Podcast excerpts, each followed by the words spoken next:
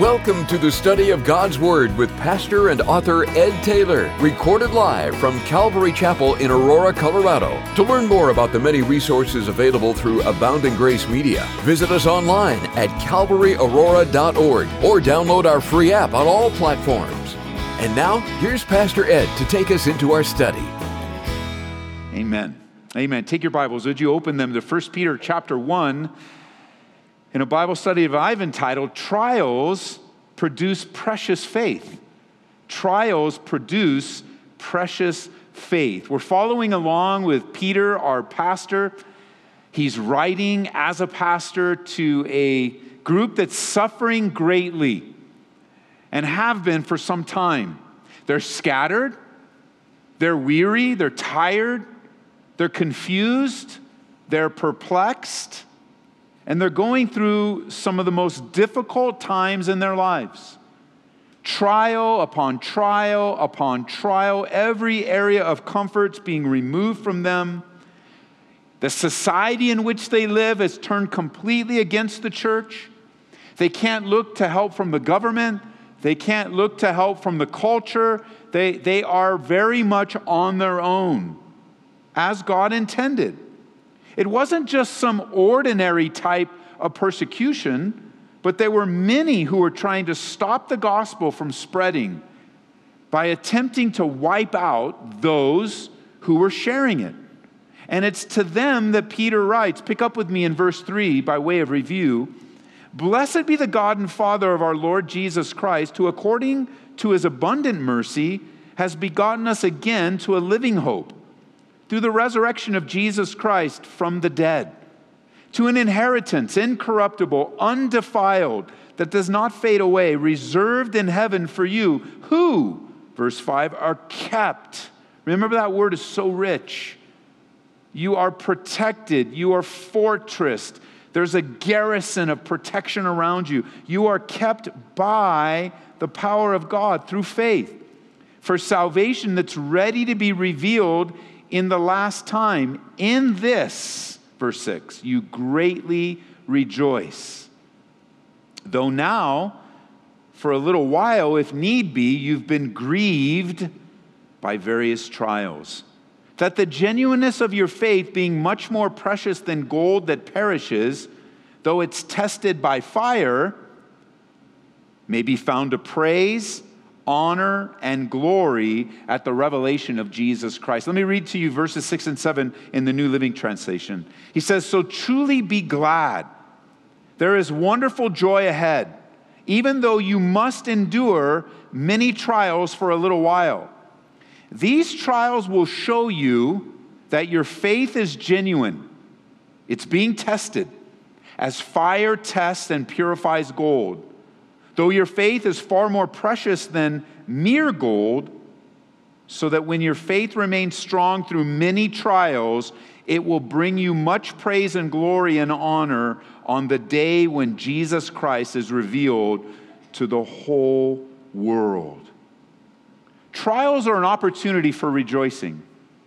So we've got the foundation of the gospel of grace that our efforts, our energies, our works are not what keep us. No matter what comes our way, it isn't a t- call to work more, to work harder. It isn't a call to do more. It isn't a call to beat yourself up and be filled with regrets. No, it's, it's a call to be reminded in great trials of who you belong to, of the work of God in your life, that it's a blessing to be saved, that we have received mercy. God has born us, we're born again into a living hope. We have an inheritance incorruptible, undefiled, reserved. We have a heavenly inheritance waiting for us, and we're kept. Even when we feel like we've fallen away and we've run away, we're kept by the power of God. And in this, you, re- you rejoice. It's good. It's, man, I'm happy. God is good. He's faithful. Even when I am faithless, He remains faithful. Even though you are facing many trials. For a little while, you might want to mark that. It's a little while. Our lives today, compared to eternity, it's just a little while. Now, some of you, of course, this refers directly to your trial. Your trial is a little while. It feels like forever because you live it in every moment. It feels like forever because it's lasted months, not weeks. It feels like forever because it's lasted years, not months. It feels like forever because it seems as you reflect back upon your life that your life has one, been one big trial. But the Bible says it's a little while. It's a little while. Rejoice in the work of God for you, even if though for a little while, if need be, you've been grieved by various trials. See, trials are an opportunity, an opportunity for rejoicing and reflecting. They're not an open door to complain, try to wiggle out of them, try to control them. God has allowed them. In some cases, He has literally sent you into the storm and into the battle and into the trial. God is sovereign.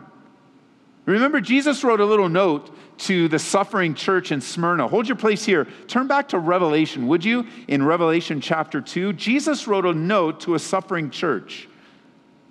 And his words are very encouraging because he knows you're suffering. He knows the suffering church. He knows the suffering marriage. He knows the suffering childhood. And if need be, you know, none of us ever think we need trials. Can I get an amen on that? It's like, oh, I want to grow. I think I'll buy the book. Okay, you buy the book, but you need trials. You know, I want to grow, but I think I'll listen to that Bible series again. Oh, you listen to the Bible study series, but I'll tell you what, you need trials. I need resistance in my life. Everything can't just go my way. I need, for the sake of my faith, to be genuine and to be purified and to reveal the glory of God. I need to go through trials, much like the suffering church here in Smyrna. Notice Revelation chapter 2 in verse 8. You'll notice in your Bibles, most likely these letters are in red. And whenever you see red letters in a Bible, the translators did that with the intention of reminding you that these are the words of Jesus. Now, the entirety of the Bible is inspired, but those times that Jesus, the Son of Man, spoke are highlighted in red. So here he is writing a little note to the angel or the pastor or the overseer of the church in Smyrna. Write, verse 8. These things says the first and the last, who was dead and came to life. I know your works, tribulation, and poverty, but you're really rich and I know the blasphemy of those who say they are Jews and are not, but they're a synagogue of Satan. Do not fear any of those things which are, you're about to suffer. So, some of you, you need to take a pen out and underline that in your life. You don't need to fear some of the things you're about to suffer. It's almost like Jesus is saying, as bad as it is now, it's going to get worse, but you don't need to fear that. It's a part of life. You don't need to fear what you're about to suffer. Indeed, the devil's about to throw some of you into prison so that what? You might be tested.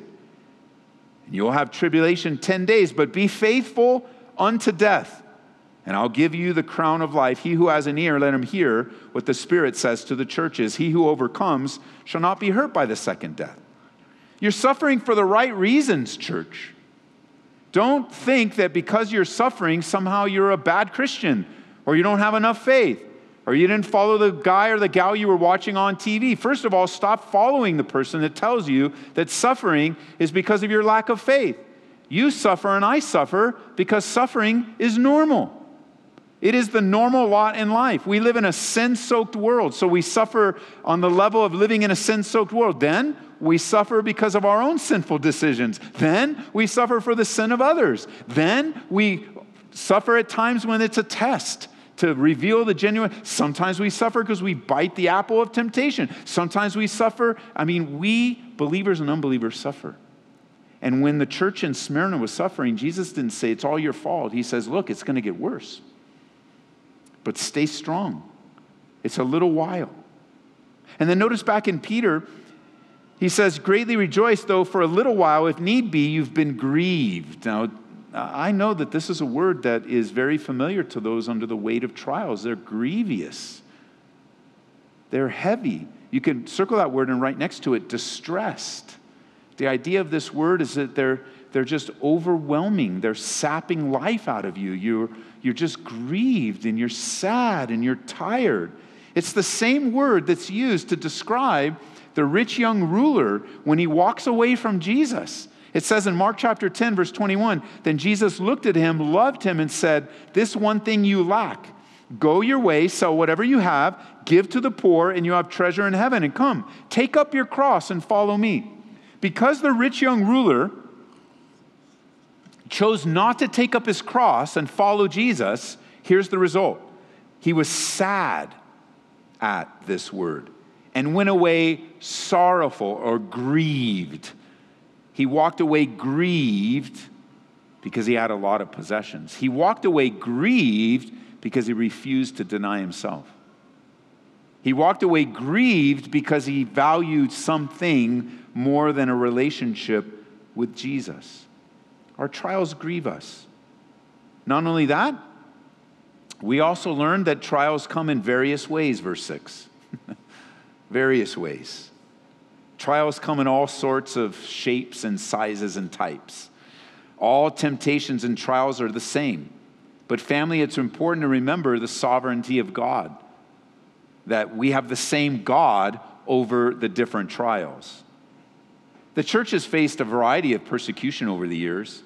They've, re, they've faced persecution on a family level, they've, they've faced persecution on a cultural level, they've faced, I could say they, we could say we as the church have faced family persecution, cultural persecution, we've seen governmental persecution, we've seen even religion being developed by man to take advantage of man, various trials. But we must remember that persecution has never permanently hurt the church and doesn't currently hurt the church. Uh, there's no need for us to throw up on our hands and say, oh no, the church can't progress because of this is happening or this decision was made. The church is not in submission to the whims of man. The church is the organism of Jesus. We are the body of Christ. And even after they thought they eliminated Jesus by crucifying him illegally, he rose again from the dead. Peter wants us to make sure. Jesus, when writing to Smyrna, wants us to understand look, I'm Jesus and I rose again from the dead. What's, what are you facing lately?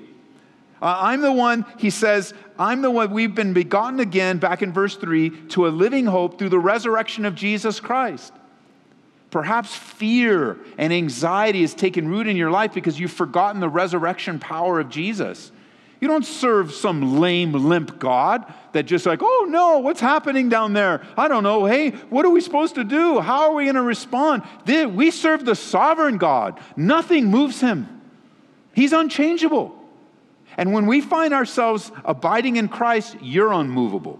And you can go through the worst of the worst things. You've been through various trials. You look back at your relationship with the Lord, you've had all kinds of things. They come in shapes and sizes. And when we look at the early church and the church in every generation, it seems like every time the church faced serious pressures, they grew from it. That there's spiritual growth internally and externally. You know, you're not the only one going through problems. You know that, right?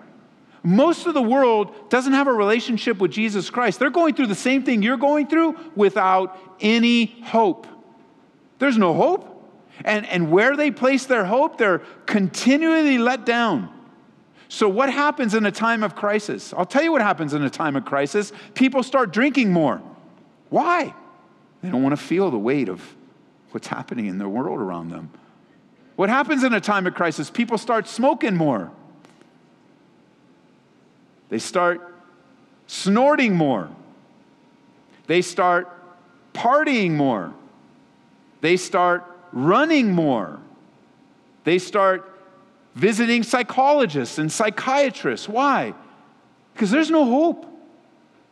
They have no hope after eternity. They, they look at their philosophy and they look at their, their way, their worldview, and it brings them no hope. Evolution, the worldview, the predominant religion of secular culture, secular humanism, in a very general sense, evolution speaks of survival of the fittest over the years. But, but how does that play to the heart that feels weak and burdened? How does that philosophy pay to a person that says, you know, I don't think I'm going to make it through today? I don't know. I, don't, I, I feel weaker than I ever have. I can't pay my bills. I've got all this debt. I followed the world the way that they, I followed the world system exactly as I was taught. I went to school, I got my degree, I entered into a career, only to find out it didn't satisfy me, left me saddled with debt. I'm stressed out. I've got, I just got sold, I just got laid off, I just got, I just got, and man, there's no hope. You see, believers, you entered into life, not death. You've been begotten again to a living hope. The worst thing that can happen to you on earth is that you lose your life. That's it. That's the worst thing that can happen. Your last breath on, on earth will be your first breath in the presence of Jesus Christ. You'll be restored. You'll have a new body. All the aches and pains will be gone. You'll worship God. You'll be on your knees, worshiping God, thanking Him for His faithfulness. You'll be crying out, Holy, holy, holy, Lord God Almighty. You'll be so encouraged and so excited. For the believer, there's a blessed hope. The soon return of Jesus Christ will deliver us from these difficulties. Eternity awaits us. For many of us, we are expecting there's a there's like a there's a struggle in our hearts because man, in one breath I want to be in, I'll be in eternity right now. I want to be reunited with my boy, with my parents, with relatives. Man, I would do it in a heartbeat. My heart is already in heaven, so much of it. I want to be in the presence of the Lord. And yet there's a battle that I'm here now, so I want to be faithful here. I want to live and fulfill my purpose for whatever breath that I have. I want to be faithful here. I want to teach the truth here. And yet, if need be, the longer I stay here, the more trials I go through. I wonder if you too have that same wrestling. You have that desire, like Paul said, to depart and to be with the Lord, be in the presence of the Lord. But to be here, he said to the Philippians, is more needful. It's more needful. And the longer we're here, the more trials we face. Various. Genuine faith, notice, in verse 7, is what God's working out in your life. That's what trials produce. There's a lot of different passages in the Bible that talk about what trials do in a believer's life, but here Peter wants you to know that the genuineness of your faith is being worked on. The genuineness of your faith. Have you noticed that genuine faith is rarely revealed in times of comfort and ease? When there's really no pressure, there's that tendency for us to want comfort and ease. It doesn't make much sense for us to say, bring it on, we'll take all the trials. That, that's not a proper response to difficulty, although I do believe there is an embracing by faith. But we have this tendency to want to avoid anything that's painful, anything that's disturbing, or even anything that's new. How many times have we had to revisit this as a church constantly over and over again, trying to help everybody adapt to change, adapt to change. There's always changes, always changes, always changes, always changes. But some of you are thanking God for going through all these little changes as a church so that one, when one big change was dropped on you, you were ready for it. They go, okay, it's another one, another opportunity to adjust my life to the circumstances that are around me. Why? So that I might greatly honor God in my life so I won't waste my life fighting and complaining and pushing back on the sovereign will of God for my life. You might want to jot this down in your notes. It is God's will for you to suffer. You can write it down even personally. Uh, Pastor Ed said it's God's will for me to suffer. And if you want to add a little line, I don't like that he said that. Fine. But it's God's will. Don't think that you'll, we'll learn that from Peter later on. Don't think it's strange concerning the fiery trial that's about to try you. It almost sounds identical to what Jesus told the church in Smyrna. It's going to get worse, but you're going to be fine. It's going to get worse, but you're going to be fine. And in that tendency for us to seek comfort and ease, when we find it, then we want to settle down in it. Turn over to Jeremiah chapter 48, would you? Would you go back to Jeremiah chapter 48 with me? This, this happened to a whole country, a whole group of people in Jeremiah chapter 48. The people of Moab fell into this very trap. Pick up with me when you get back there, Jeremiah 48, verse 11. Listen to what the prophet says. It says, Moab in Jeremiah 48, 11 has been at ease from his youth. He has settled in on his dregs and has not been emptied from vessel to vessel, nor has he gone into captivity.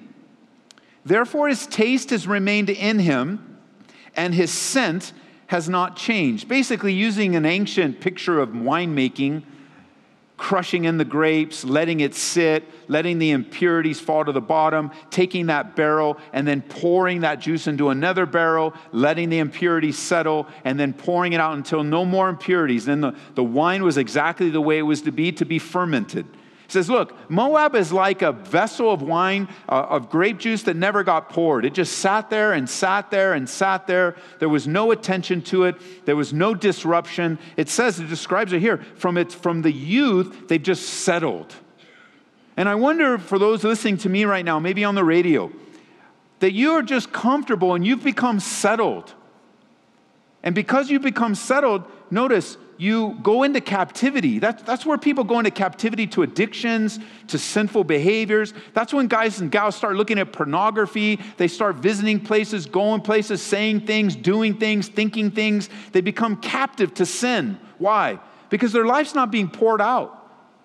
And they're settled. And they like it that way. And notice, he says not only you go into captivity, but your taste remained. You ruined you're ruined because you haven't faced the pouring in and the pouring out. And, and I've always thought this from the very first time this, this illustration was ever shared in a Bible study years ago. I immediately got this picture of the barrel pouring it. And there is some vulnerability when you take a barrel and you pour in liquid to another one where there's that gap between barrel one and barrel two, and you're just out there on your own. And who really wants to be so vulnerable? We have such a protective layer around us. It's in a culture like ours right now, the big thing in our culture is oh, it's so good to be transparent. It's so good when you meet a real transparent, truthful person. Listen, transparency and truthfulness is Christianity 101. We shouldn't be surprised by transparency and honesty. That comes from the Holy Spirit. Our lives are vulnerable. You will be hurt. You will be betrayed. You will be lied about. You, people will turn on you. They will undermine you. They'll break in and steal. They'll try to harm you, hurt you. And this is the world, gang. This is it. There's a vulnerability. But in the pouring and in the changing and in the movement, in the trials, genuine faith is being developed. Genuine faith. For the church, the believers here that Peter's writing to, the trials were not intended for them to rise up and fight. Peter doesn't tell them, doesn't say to them, you know, you guys are going, he's not going to say it in any of either one of his letters. He's not going to say, you guys are going through it, big oppression, stand up and fight. He says, no, let me tell you what's happening. Something really good is happening right now all this stuff you guys are facing, you have to run away, you lose this, you lost that. All this, you know, I want to tell you, God is doing a work. He doesn't give them instruction, rise up, assert your rights, fight for it. No, he says, look, God's doing a work on the inside that you'll never get anywhere else, so that genuineness of your faith is revealed. Many times I believe that God wants to move us from areas where we've become too comfortable and too at ease. So we'll, he'll allow disruptions, or he'll personally interrupt and disrupt our lives. And then we'll cry out, Why'd you do this? What's going on, God? I don't like this. Get me out of this. And it's almost like heaven can say, Oh, Ed, you're praying again. Welcome back. What would you like me to do in your life now? Where you been? Haven't heard from you in a while. And then you're like, Ed, you got a horrible prayer life. No, no, no. You put your name in there. Comfort and ease don't normally draw out these desperate prayers, do they? But difficulties do. Trials do as they bring out something else that's precious in the believer, and that's a broken and contrite heart. Brokenness and humility and meekness, where we're surrendered. And as we cry out, God knows what we need in our times of adversity, and our roots are going down deeper in Him. What are the ingredients of strength in our lives? Let me give you a couple. We could write a whole list, but let me give you three. What are three ingredients that help us to keep us strong? Well, number one, we see hope. That phrase, a little while. Hope. This isn't going to last forever. Now, compared to eternity, is just a little while. All that you're facing, all in your life, is only here for a little while. Yes, you're suffering now, but like Paul told the Romans, it's small compared to the glory. Let me show you again. Turn over to Romans chapter 8 now. Go back to Romans with me. In Romans chapter 8, I want you, I'd read these to you, but I want you to see them. Uh, this is so vital. This is foundational to a theology of suffering and a theology of difficulty and a theology of oppression and a theology of, of contrast and difficulty and, and governmental overreach and everything that you go through uh, when it's not fair at work, when it's not fair at home, when it's not fair in the workplace, when life is just not fair. Listen, hope roots you. Notice in verse 18 of Romans chapter 8. Paul would tell the Romans, I consider that the sufferings of this present time are not worthy to be compared with the glory which shall be revealed in us.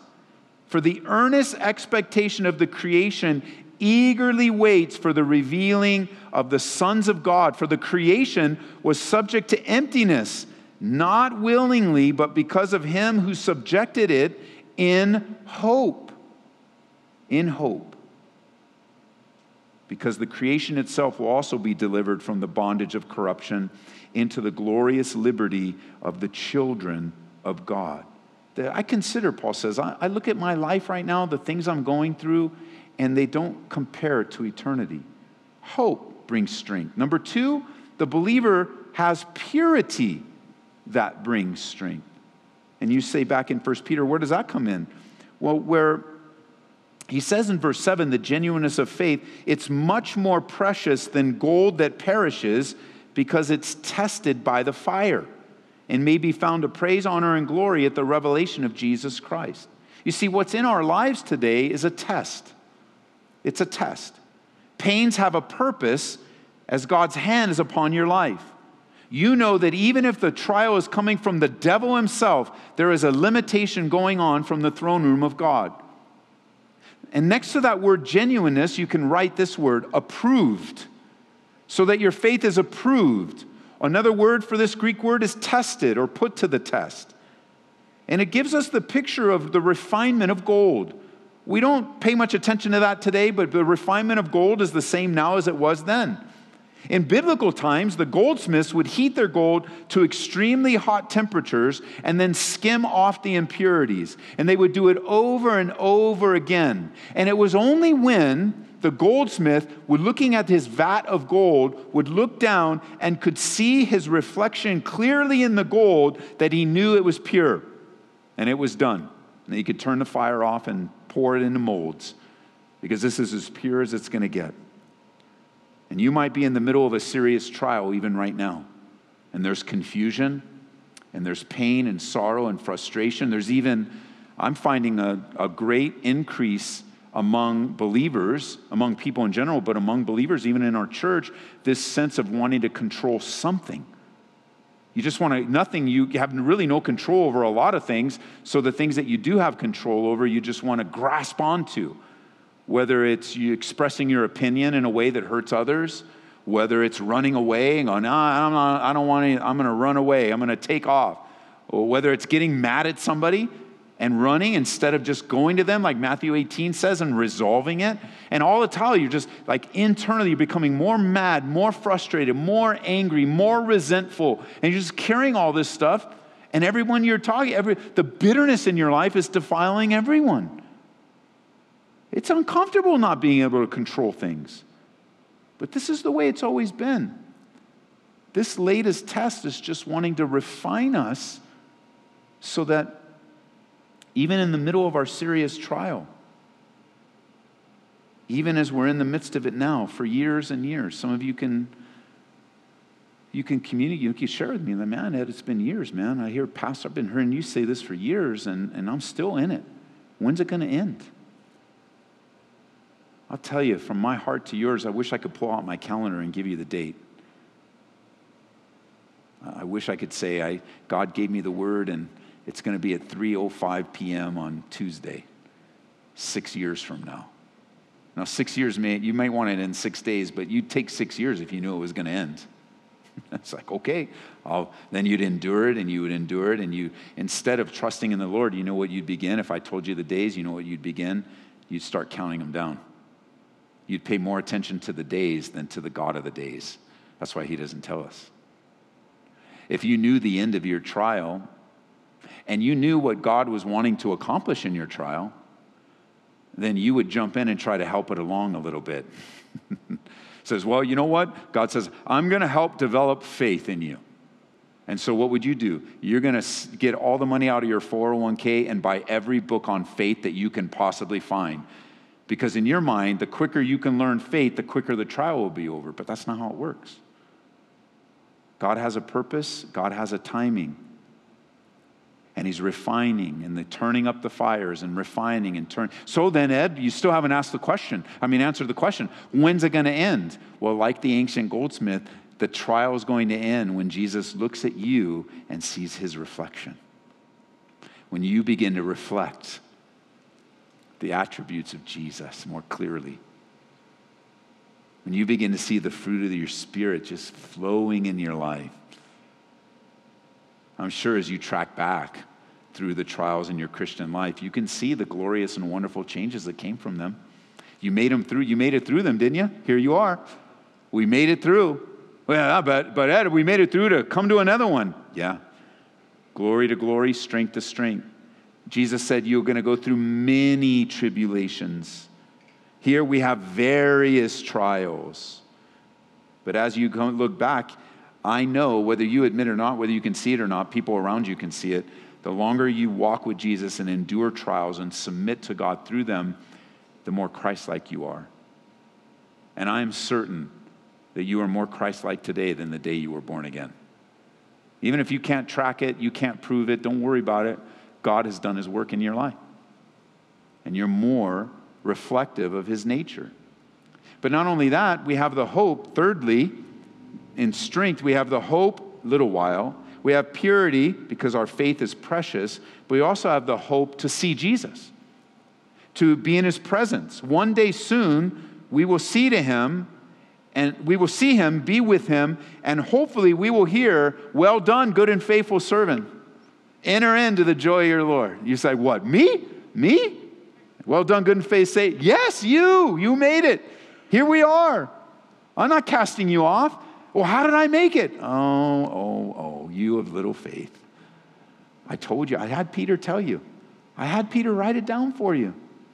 I had that pastor guy in Colorado emphasize it for you. I kept you all along with my power. I've been with you all along. When you turned to the left, I was there to keep you. When you turned to the right, I was there to keep you. All the pain, all the heartache, all the sufferings will fade away into forgetfulness when we see Jesus face to face. One day we'll be taken up in the rapture to be with Jesus forever in the clouds. One day, no matter what storm we've gone through, God has enabled us to endure and persevere. And in this, we can greatly rejoice. In this. So good. In John chapter 16, verse 22, it says, Therefore, now you, you now have sorrow, but I'll see you again, and your heart will rejoice, and your joy no one will take from you. That's what Jesus said. I know right now it's sorrowful and it's hard, but one day I'll see you again, and your heart will rejoice. It's John 16, 22. It's so good. So, in the church and in our personal lives, we find that God allows heavy situations and trials to come persecutions, pains, difficulties. And as soon as you start turning up the fires of persecution, the impurities are burned away. As we learned recently, if you try to fight this or sidestep this, you're choosing to try to fight and sidestep God's will and fight God Himself. It's for a season. There's going to be that revelation of praise and honor and glory when we meet Jesus face to face. This is for a season, what we're currently going through. You can fill in the blank of what you're currently going through, but it's for a season, it's for a time. Let's choose to live more purposefully in worship of God, more constantly in the light of his soon return. Let's not be so distracted with the voices and the opinions and the attitudes that have advice. How many people come with advice to your trial? Ask Job. His friends had a lot of advice for him, but they were wrong. The best thing Job's friends ever did was show up, sit down with him for seven days, and say nothing, and just be there with their friend. And as soon as they start to open their mouth and try to explain Job's situation and try to help Job out and how, like, like we, we it's important in a time, especially in a global crisis where we're all facing the same thing, we've got to train our ears to hear the voice of the Lord. We've got to train our ears to consistently look to Him for our direction. Your faith is more precious than gold. Your faith is more valuable than money. Faith is a spiritual commodity that's infinitely more precious than every possession that you own. It's more important than anything you could ever obtain. And if God, and I would say since God, allows trials to come in different ways, you know that there's a purifying work in your life, that He's working all things together for good. So submit yourself to God and let the impurities be removed so that we can live more purely for our Master not for our church, not for religion's sake, not for popularity, not to gain a crowd, not to preach to the choir, but so that we might be growing in grace and faith and reflecting the love of Jesus in a lost and dying world. I know this God will not waste your trial. God will not waste the trial that's in your life you may waste the trial that's in your life. You may miss it and have to revisit it over and over again until you get it. Poured, poured, poured, poured, but God won't waste it. So, doesn't it make sense, not wanting to waste our time on earth, that we would submit ourselves in cooperation and in collaboration with God, who's already committed to you? He's not going to waste your trial you're going to come out exactly into the presence of Jesus Christ. Now, cooperating through obedience and submission doesn't mean it's going to feel better, doesn't mean it's going to go away, but it does mean this you're going to be able to rejoice and enjoy the journey a lot more than having the trial and then the other trial and everybody's opinions and all everybody freaking out and then your disobedience on top of it. My disobedience doesn't make things better, it makes things worse. My disobedience and sin separates me still from God. It clouds my ears from hearing his voice. It separates me from real fellowship with my believer, with other believers, with my friends, my family, my church family. So it just makes things worse. God will not waste your trial. There is a genuineness being developed in your life right now through no other way but through the trials, these various trials that are grieving you. And let me just say, I'm sorry that you're grieved by trials that it's so hard right now. I wish there was something in my power that could relieve the pressure. I think one of the ways that I can help you is by teaching you the truth of God's word and letting the Holy Spirit encourage you, strengthen you. But there's a part of me practically that would like to shorten it. I'd like to make it easier for you. Uh, I'd like to, well, I'd like to be in places where I'm not allowed. I can't interrupt what God's doing in your life. Like a brother once said to me, I can't do more than God, I can't say more than God says, and I can't say less than God says. I need to stick right with Him and what He's doing in your life. So I'll pray for you, and I'll encourage you, and I'll share testimony with you. I'll point you to God's word. I'll ask you to submit, to surrender, to obey. But listen, whatever God's doing and whatever God's allowed, genuineness of your faith, more precious than all that you've ever owned. It's good. We'll be on this topic for a while. So, Father, as we turn our hearts and attentions to you and, and we're just reflecting upon the, the pain and suffering of a scattered church, I know that many in our church are scattered. They're weary and tired, they're angry and frustrated, they're running. And it's this person's fault, and it's that person's fault, and it's that church, and it's that pastor, and they don't do it right, and she doesn't right, and it's their wife's fault, and it's their husband's fault. And if we would just admit that it's my fault, come to you and say, I'm sorry for fighting the work of, that you're doing in my life. I'm sorry. And I'm so angry at the unfairness and how it's not right. It's not the way it should be. It's not the way it could be. It's not the way I expected. Lord, help us to surrender our lives to you moment by moment. Please, we beg of you to fill us with your Holy Spirit tonight. Baptize us afresh. God, give us a desire that our faith would be more genuine today than it was yesterday. Help us to embrace eternity, knowing that what we're going through right now is just for a little while. I know it doesn't feel that way, but it is. It's just for a little while. And give us joy on the journey, Lord, that we might rejoice in your goodness and grace. In Jesus' name. Amen. We pray that you've been encouraged by this Bible study delivered live from the sanctuary of Calvary Aurora. For prayer or a copy of this study, call us at 877 30 GRACE. That's 877 304 7223. Or visit us online at calvaryaurora.org. Be blessed as you worship Jesus this week